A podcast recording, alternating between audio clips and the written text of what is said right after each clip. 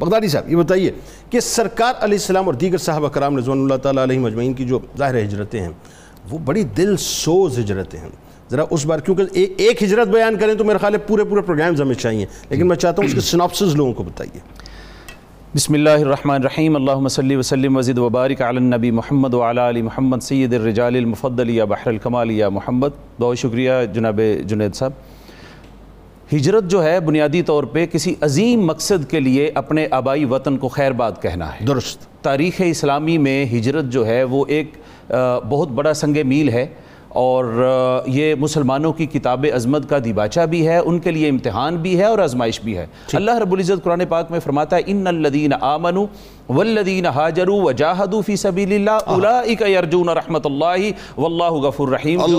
بے شک وہ لوگ جو ایمان لائے انہوں نے جہاد کیا ہجرت کی وہی لوگ اپنے رب کی طرف سے رحمت کے امیدوار ہیں. کیوں؟ چونکہ انہوں نے تکالیف اٹھائی ہیں واللہ غفور رحیم. تو بے شک اللہ. پھر بخشنے والا بھی ہے اور رحم کرنے والا بھی ہے.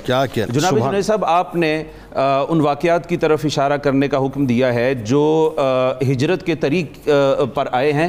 تو سب سے پہلے وقت کی تنگی کو پیش نظر رکھتے ہوئے میں صرف اشارتاً بات کو آگے لے جانا چاہوں گا۔ آقا علیہ السلام جب پہلے مہاجر جو ہیں اسلام کے ابو سلمہ المخزومی ہیں۔ ٹھیک۔ اس کے بعد پھر دیگر صحابہ اکرام چلے جاتے ہیں اور آقا علیہ السلام جب ارادہ فرماتے ہیں تو آپ اپنے جو محرم راز اپنے صحابی تھے حضرت ابکر صدیق رضی اللہ تعالیٰ عنہ آپ کے گھر میں سب سے پہلے سیدنا علی المرتضی رضی اللہ تعالیٰ عنہ کو اپنی چادر مبارک اڑاتے ہیں سب چادر اڑا کے اپنے بستر پر سلاتے ہیں امانتیں ان کے سپرد کرتے ہیں تاکہ علی آپ امانتیں صبح لوگوں کے حوالے کر کے آپ چلے آنا۔ تو آقا علیہ صلاۃ والسلام سیدنا ابکر صدیق رضی اللہ تعالیٰ عنہ کے گھر تشریف لے جاتے ہیں اور سیدنا ابکر صدیق رضی اللہ تعالیٰ عنہ کے دروازہ نوک ہوتا ہے آہستہ سے تو وہ فوری دروازہ کھول لیتے ہیں۔ تو آقا علیہ السلام پوچھتے ہیں صدیق یہ اتنی جلدی دروازہ کھول دیا فرمایا یا رسول اللہ صلی اللہ علیہ وسلم چار ماہ پہلے جب آپ نے اشارہ کیا تھا تب سے صدیق تیاری کر تب سے صدیق تیاری کر اور آپ نے دو اونٹنیاں اسپیشلی تیار کروا کے گھر میں رکھی ہوئی تھی کہ جس وقت آقا علیہ السلام تشریف لائیں تو وقت کا زیانہ اور فوری نکل پڑیں اچھا سرکار علیہ السلام کی ہجرت پھر صحابہ کرام رضوان اللہ تعالیٰ علیہ مجمعین نے اپنا سب کچھ چھوڑا۔ دیکھیں سب کچھ۔ لوگوں کو ذرا یہ بتائیے کہ جائیدادیں چھوڑیں عیز و اقربہ چھوڑے مال دور سب کچھ چھوڑا۔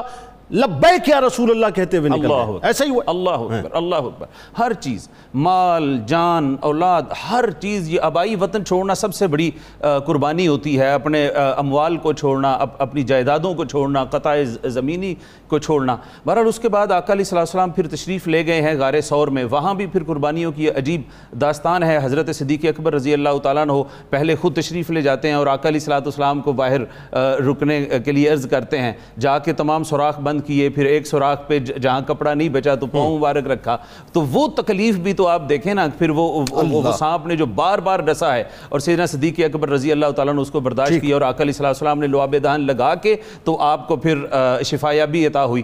پھر اس کے بعد ان لا تحزن ان اللہ مانا وہ پورا واقعہ ہے۔ آگے چلتے ہیں تو آگے پھر راستے میں راستے کی تکالیف ہیں۔ بے آب و گیان صحرا ہے گرمی ہے اور تپتی ریت ہے۔ اور پھر ایک چٹان کی اوٹ میں آپ بیٹھ جاتے ہیں۔ وہاں جا کے ایک گڈڑیے کا قبول اسلام ہے۔ پھر ام مابد کے گھر تشریف لاتے ہیں۔ ام مابد کے ہاں ایک بکری جو بالکل دودھ دینے کے قابل نہیں تھی۔ اس بکری پہ ہاتھ پھیرتے ہیں اور وہ اتنا دودھ دیتی ہے کہ ماشاءاللہ ام مابد پیتی ہیں سینہ صدیق اکبر پیتے ہیں۔ اور پھر وہ جو ساتھ ایک حادی تھے عبداللہ بن ارقت وہ پیتے ہیں۔ اور پھر آگے چلتے چلتے آپ دیکھیں کہ مدینہ طیبہ میں تشریف فرما ہوئے قبا میں تشریف لائے۔ قبا میں بائیس دن رکنے کے بعد پھر مدینہ طیبہ میں تشریف لائے۔ اور پھر وہ ترانہ الہوتی بنو نجار کی بچی طلع البدر علینا من ثنیات الوداعی وجب الشکر علینا ما دعا للہ دائی وہ ننی بچیاں چھتوں پہ چڑھ کے دف بجاتی تھی رسول پاک کی جانب اشارے کر کے گاتی تھی سبحان اللہ کہ ہم ہیں بچیاں نجار کے عالی گرانے کی خوشی ہے آمنہ کے لال کے